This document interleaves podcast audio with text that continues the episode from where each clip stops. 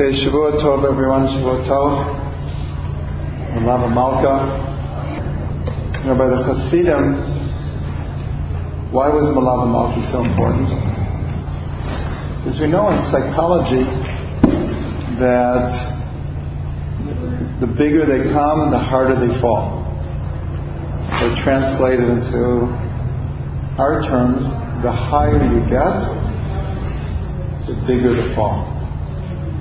So Shabbos, you reach the absolute heights.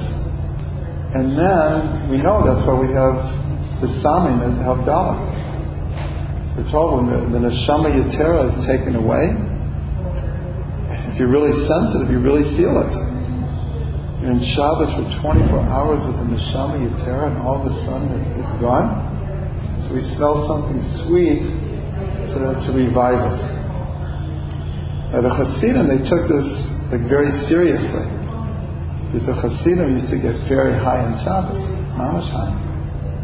And so the Motzi Shabbos would come, and there was a danger of really like like falling. So they make the Malava Malka in order to not just extend Shabbos, but to make a safe landing. Malava Malka is like a safe landing. And of course, there's no better way to do it than through music and telling some stories. It's going to be a little bit different kind of Malava Malka. And, and that this week, this week at Mincha, we began next week's Parsha, and it begins the year Allah Hashem,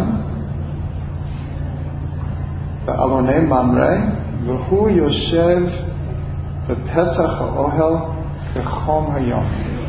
God appeared to him in the plains of Mamre, and he was sitting by the opening of the tent, like the heat of the day. Kid Like the heat of the day. So it's explained that Avram Avinu wrote, we'll say wrote, but he transmitted what later was written down as the Sefer Yetzirah. Perhaps the oldest Kabbalistic text in existence comes from Avram Avinu, Sefer Yetzirah. And it's hinted to in this pasuk that Avram was sitting at the opening of the tent. He, and that's when God came to him. So in other words, what was he doing? He was sitting in meditation. He had just gotten Brit Milah, and he just reached a new level of spirituality. We were talking about that at lunch. He just reached a new level of spirituality, and he was meditating on this new level, and that's when God came to him. And so therefore this Malava Malka is not going to be one of those you know, jump up in the chairs and clapping and, and, and dancing. It's going to be a much more meditative type of experience. And we will be singing. We invite everyone to sing along with us. But uh, we really invite you to go very deeply into your neshama and to experience the music, experience the, the shalom, the shalva, and it should help us make a safe landing. So I want to say that uh, I just met Yaakov Dov uh, 36 hours ago, but I'll already say uh, what a pleasure it is to play with my good friend Yaakov Dov, and uh, and we're looking forward to this. I hope you, I hope you will feel the same. Okay, so we're going to mix up Shlomo Nigunim with some of my originals and some of Yaakov Dov's originals and some Shlomo.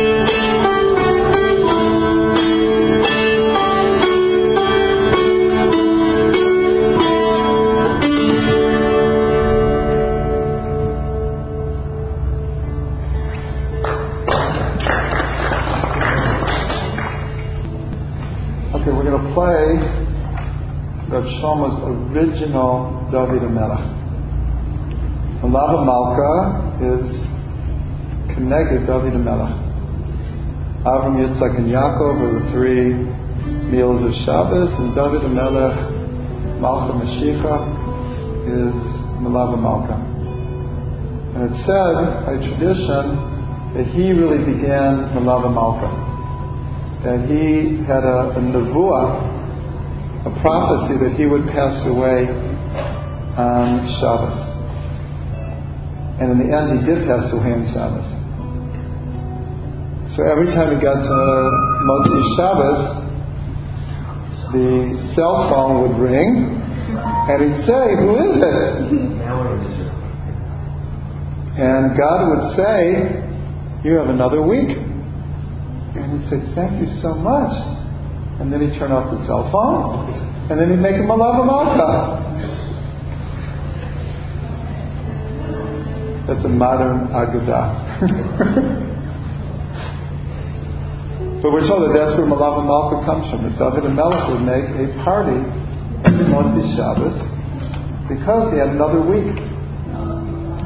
And if you remember, see, if that was about anyone else, okay, but there's a teaching that David HaMelech had no years to his life. Somehow he was he had, he had an neshama that was supposed to come into the world, but he had no years apportioned to it.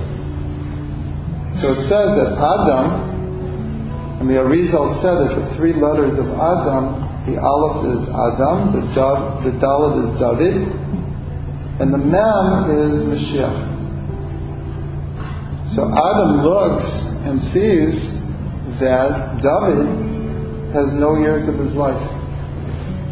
So he donated 70 years of his life to David HaMelech. That's why Adam lived to be 930. He was supposed to live to a thousand. So he lived 930 years, and the 70 years he gave to David HaMelech. And in the Gemara, David is, is described as a bar nafla, which is a miscarriage. So the, the existential experience of David's soul was that he had no time. And so every moment to him, it was as if he was being reborn. That's why he wrote in one of his Tehillim that God said to him, Hayom Yoladaticha. Today I have given birth to you. Because for David, every, not just every day, every moment, he, part of his neshama felt as if it had no hold on this world. And the other part was aware that he was in this world. And so therefore, that's, that's how we can understand the, the depths of David's, I don't know I want to call it despair, we'll call it the depths of the pain that comes through some of the Tehillim and also the heights of the praise that came through David. And they were from the two different aspects of his soul. So this is Reb Shlomo's original David HaMelech from the uh, from the 70s.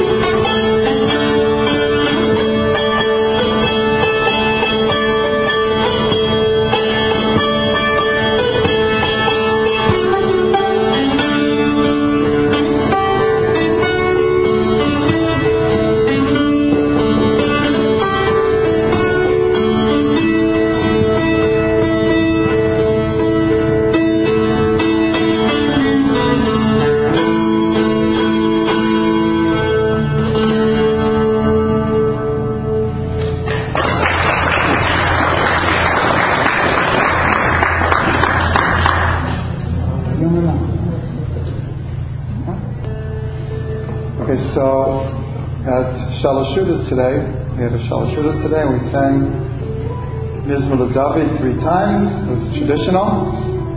And now uh, I, I had the great privilege for off and on over 20 years to, to sit across from Rav Shlomo when he would do Shalashudas. And I said at the Shalashudas here that Rav Shlomo said that Friday night is high. Shalashudas is deep. And his his aura at Shalashudas was completely different than it was Friday night or even Shabbos day. He was in a very, very meditative, deep place. And he was always trying to pull down one more Torah that would pull the whole Shabbos together. And for 20 years, he sang this nigun to Mizmor David.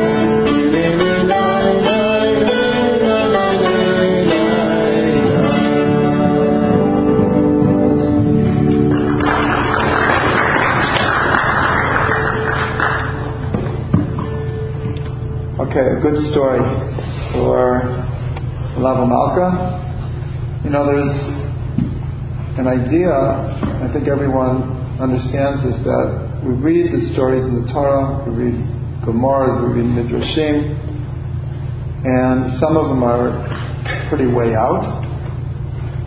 And sometimes when you hear a Hasidic story, so our first inclination is, did that really happen? Like, is it not just a little exaggerated? And then sometimes, whatever the, the, the storyline is, happens in your own life. Something very similar to the story happens, and then all of a sudden, it's like, wow, like that story, it must be really true. It just happened to me. So this is the deepest way to integrate Torah. Is that when, not just that we understand that it's relevant to our lives, we do that.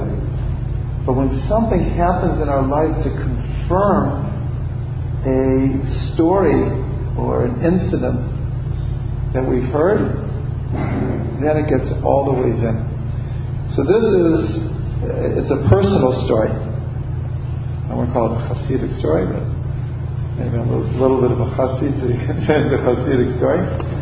But this was a, uh, a peak moment in my life, and I'm sharing it to you because it has to do with this week's Parsha. So it was in 1983, and uh, at that time I was in my mid 30s.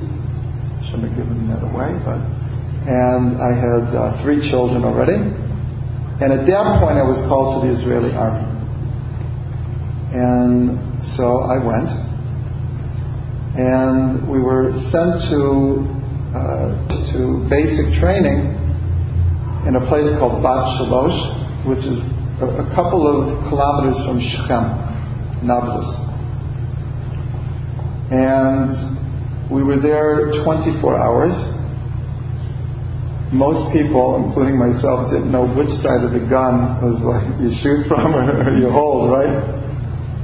24 hours later, we're going to sleep, and they say, don't, you can't take your shoes off tonight because we might have to do an action in the middle of the night. So we thought, this is like this is the biggest joke in the world, right? We're here 24 hours, and so we thought they were just, you know, it was like a psychological maneuver. Sure enough, in the middle of the night, they come and they take half of us to man a uh, a, a, a, blockade around Shechem because uh, there had been a terrorist killed the day before and there was going to be a big funeral. They were expecting a lot of trouble. So that was my introduction to the Israeli army. But everyone was around my age our officers were li- almost young enough to be our children, almost. And uh, we went through this basic training. It was in winter.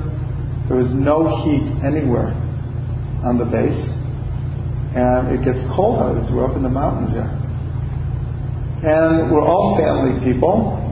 And after, you know, as it's getting towards the end of Tornu, we're like, more than ready to go home, to say the least. And then we get to the end of Tornut and they do what's called the Tekes Hashba'ah, a swearing in ceremony.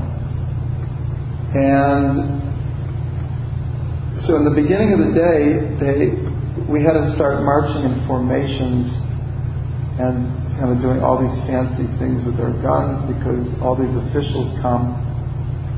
And the whole day, we could not be more cynical or crack more jokes about this whole, um, what we thought ridiculous uh, swearing in ceremony was going to be.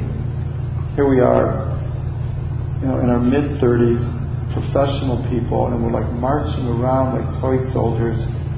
And we just, it was like we were at the end. And this went on all day long. So I just had to describe to you what the connection is with the Parsha. Is where Shechem is, is right by two mountains that you might have heard in the Torah, Har Grizim and Har Ebal. This is a place where when the Jewish people came into Israel, half of the tribes stood on one of the mountains, and the other half stood on the other, and the Kohanim were in the valley below, and it's literally like that. You have two mountains and a valley. And that's where they made a covenant with God with, with reciting the blessing and the curse. And this place where we were was right under these two mountains.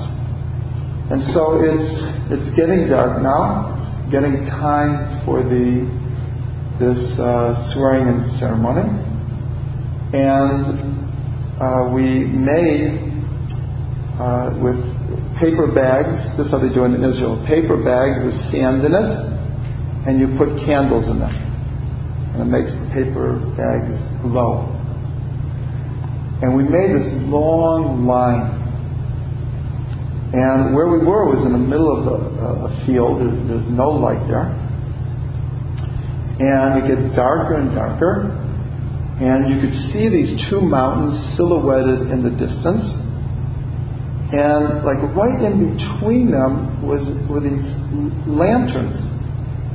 And I'm standing there, and all of a sudden I flashed on this week's Parsha what's called Brit Ben the covenant of the pieces, where God makes a covenant with Abram on the land of Israel, and also that he will be our God and we will be his people.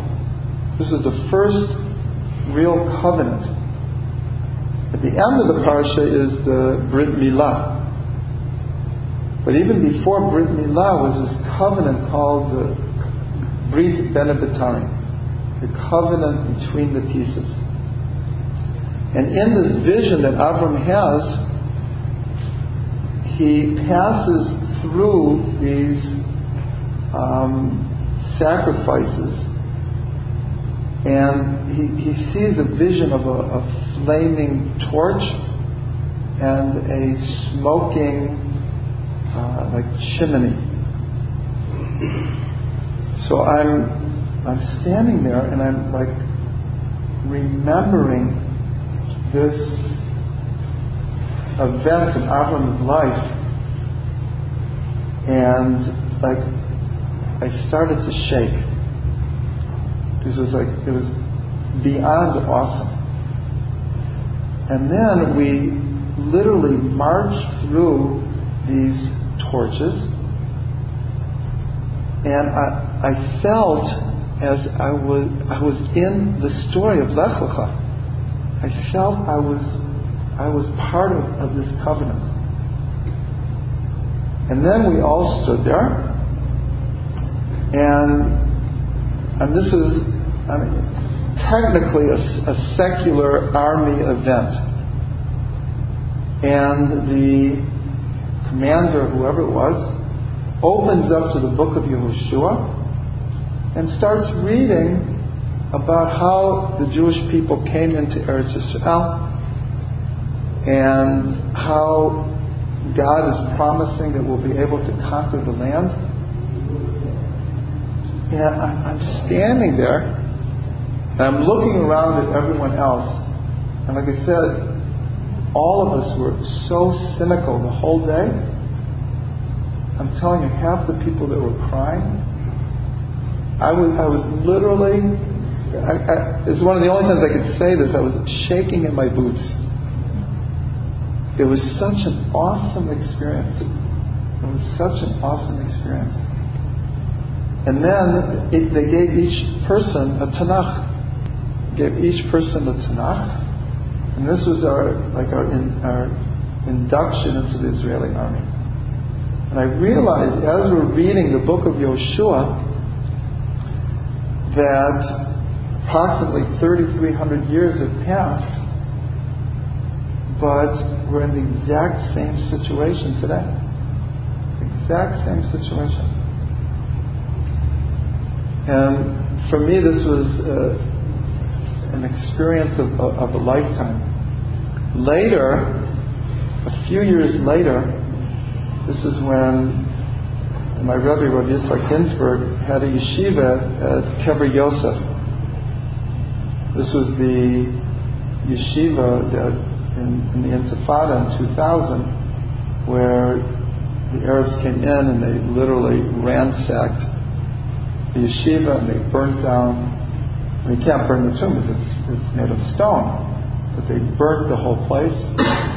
But before this, I, I was at the yeshiva, and and Rav Ginsburgh said, "You want you want to come someplace with me?" So I said, "Yeah." So we walked not far from Kever Yosef on the outskirts of Shechem, and we came to a place that was very close to, right in between the two mountains. And the city of Shechem pretty much ended there. And it was, Shechem was on the right, so if you just kind of turn a little bit, you couldn't see the city at all.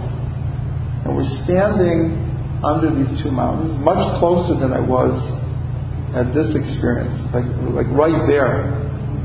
And he said to me that there is a midrash that the Brit Bein HaBetarim happened in the valley between the two mountains.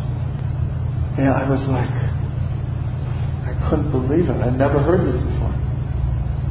I couldn't believe it. That made the whole original experience like even deeper. Even deeper. So for those who are here today, I ended my, my drasha by saying that in, in this week's parsha, God promises, for the first time, He promises the land of Israel to the Jewish people forever. And my bracha then, as it is now, that we have the merit to, to see this fulfilled. We, we have the land now, but it's not clear as a people that we have the we have the wherewithal, spiritual, physical. We certainly do, but it's not clear that we have the spiritual wherewithal to hold on. And so, since this is this week's parsha, uh, I can't think of a better time to, to think about how important it is, how, how important Eretz Israel is. So this just reminds me of a song of Rachel Imenu that the prophet Yirmiyahu said, Kol barama, barama kol nishma. There's a sound coming out of Ramah. A sound is heard Rachel mevacha al. Rachel is crying for her children. And then the end is Vishavu banim legula. That, that the prophet is promising Rachel, your children will come back to their borders. So this is one of uh, Rav Shlomo's songs.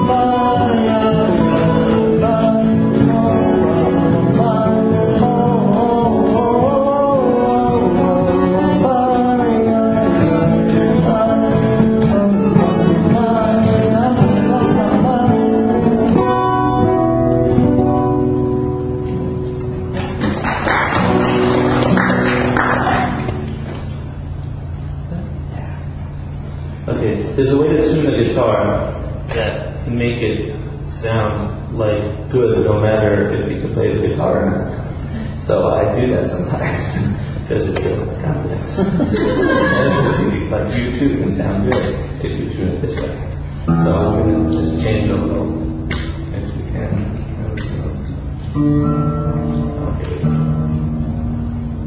uh, we'll play a song. It's another. This is a funny thing. It's called open tuning. And open tuning is not just a chord that is when you play it open, but it's open to all those who can't really play the guitar to sound like they can.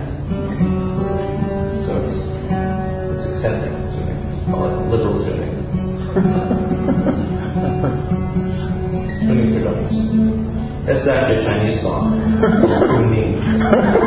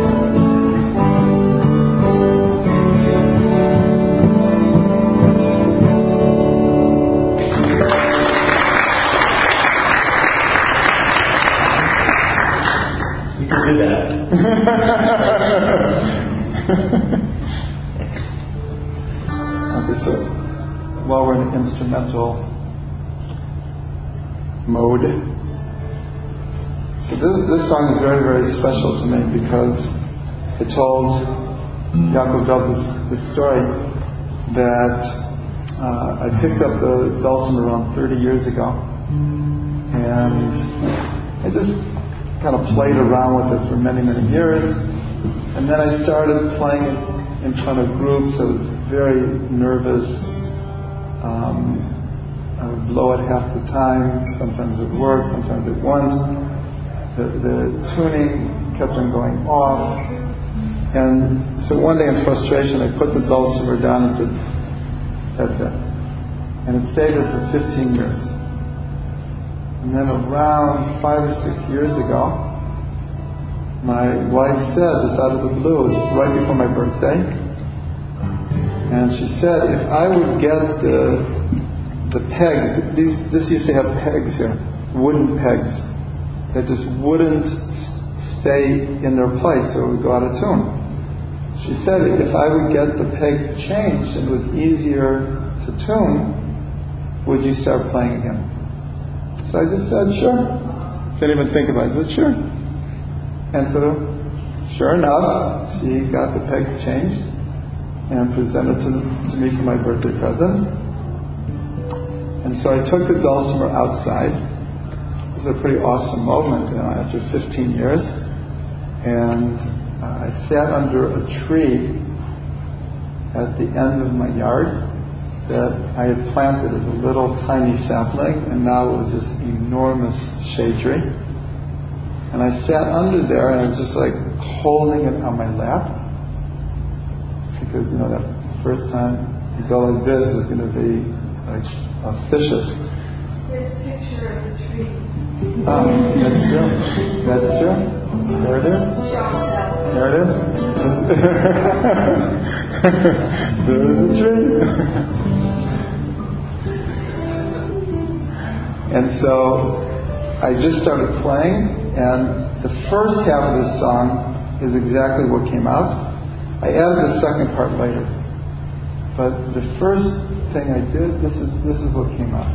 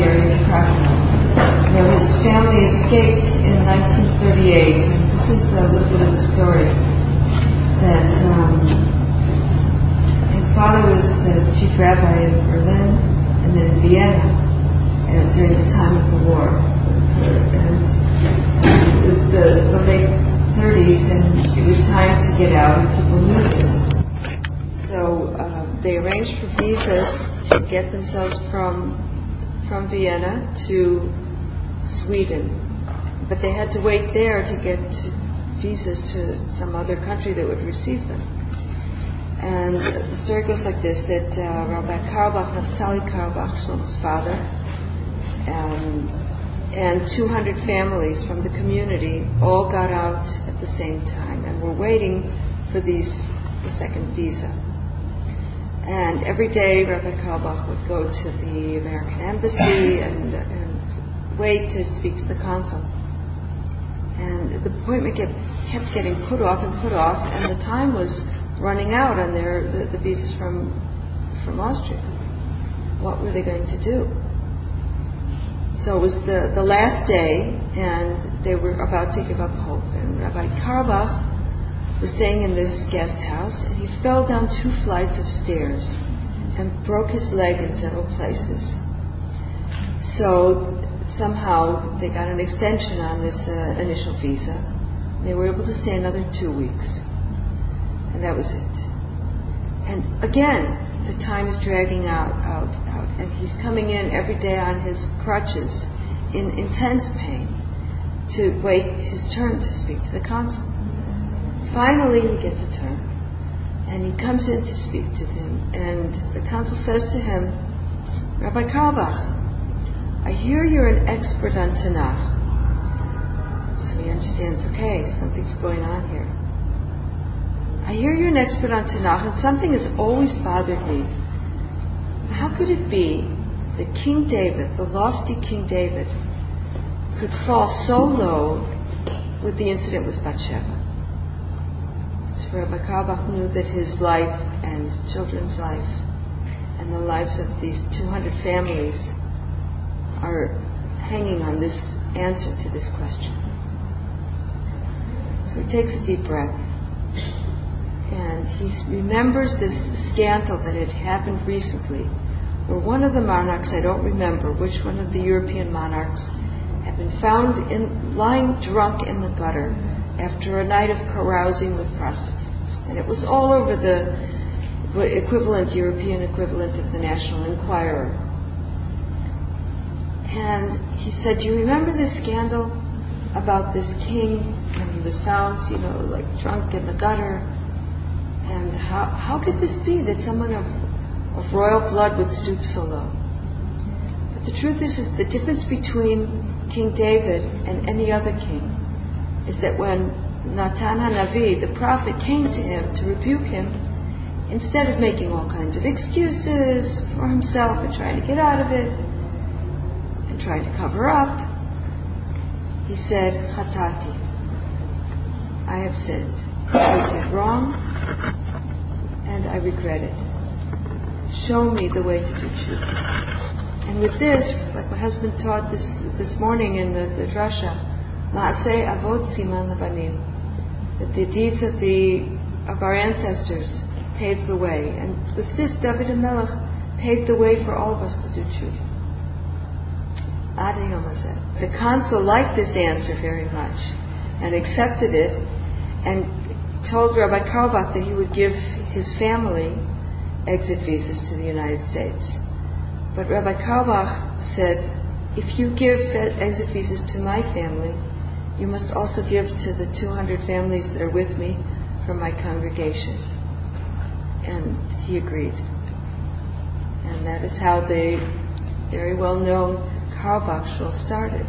It's when uh, Rabbi Naftali came to, to New York, made his way to 79th West End, between West End and Riverside Drive.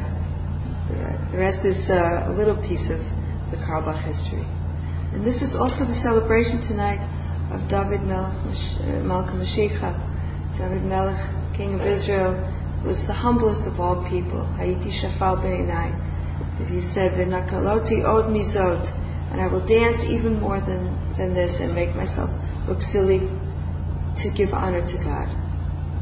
And so, you know, on the merit of, of people being willing to admit when they are wrong, to be able to look for a way to do tshuva, to repair the world.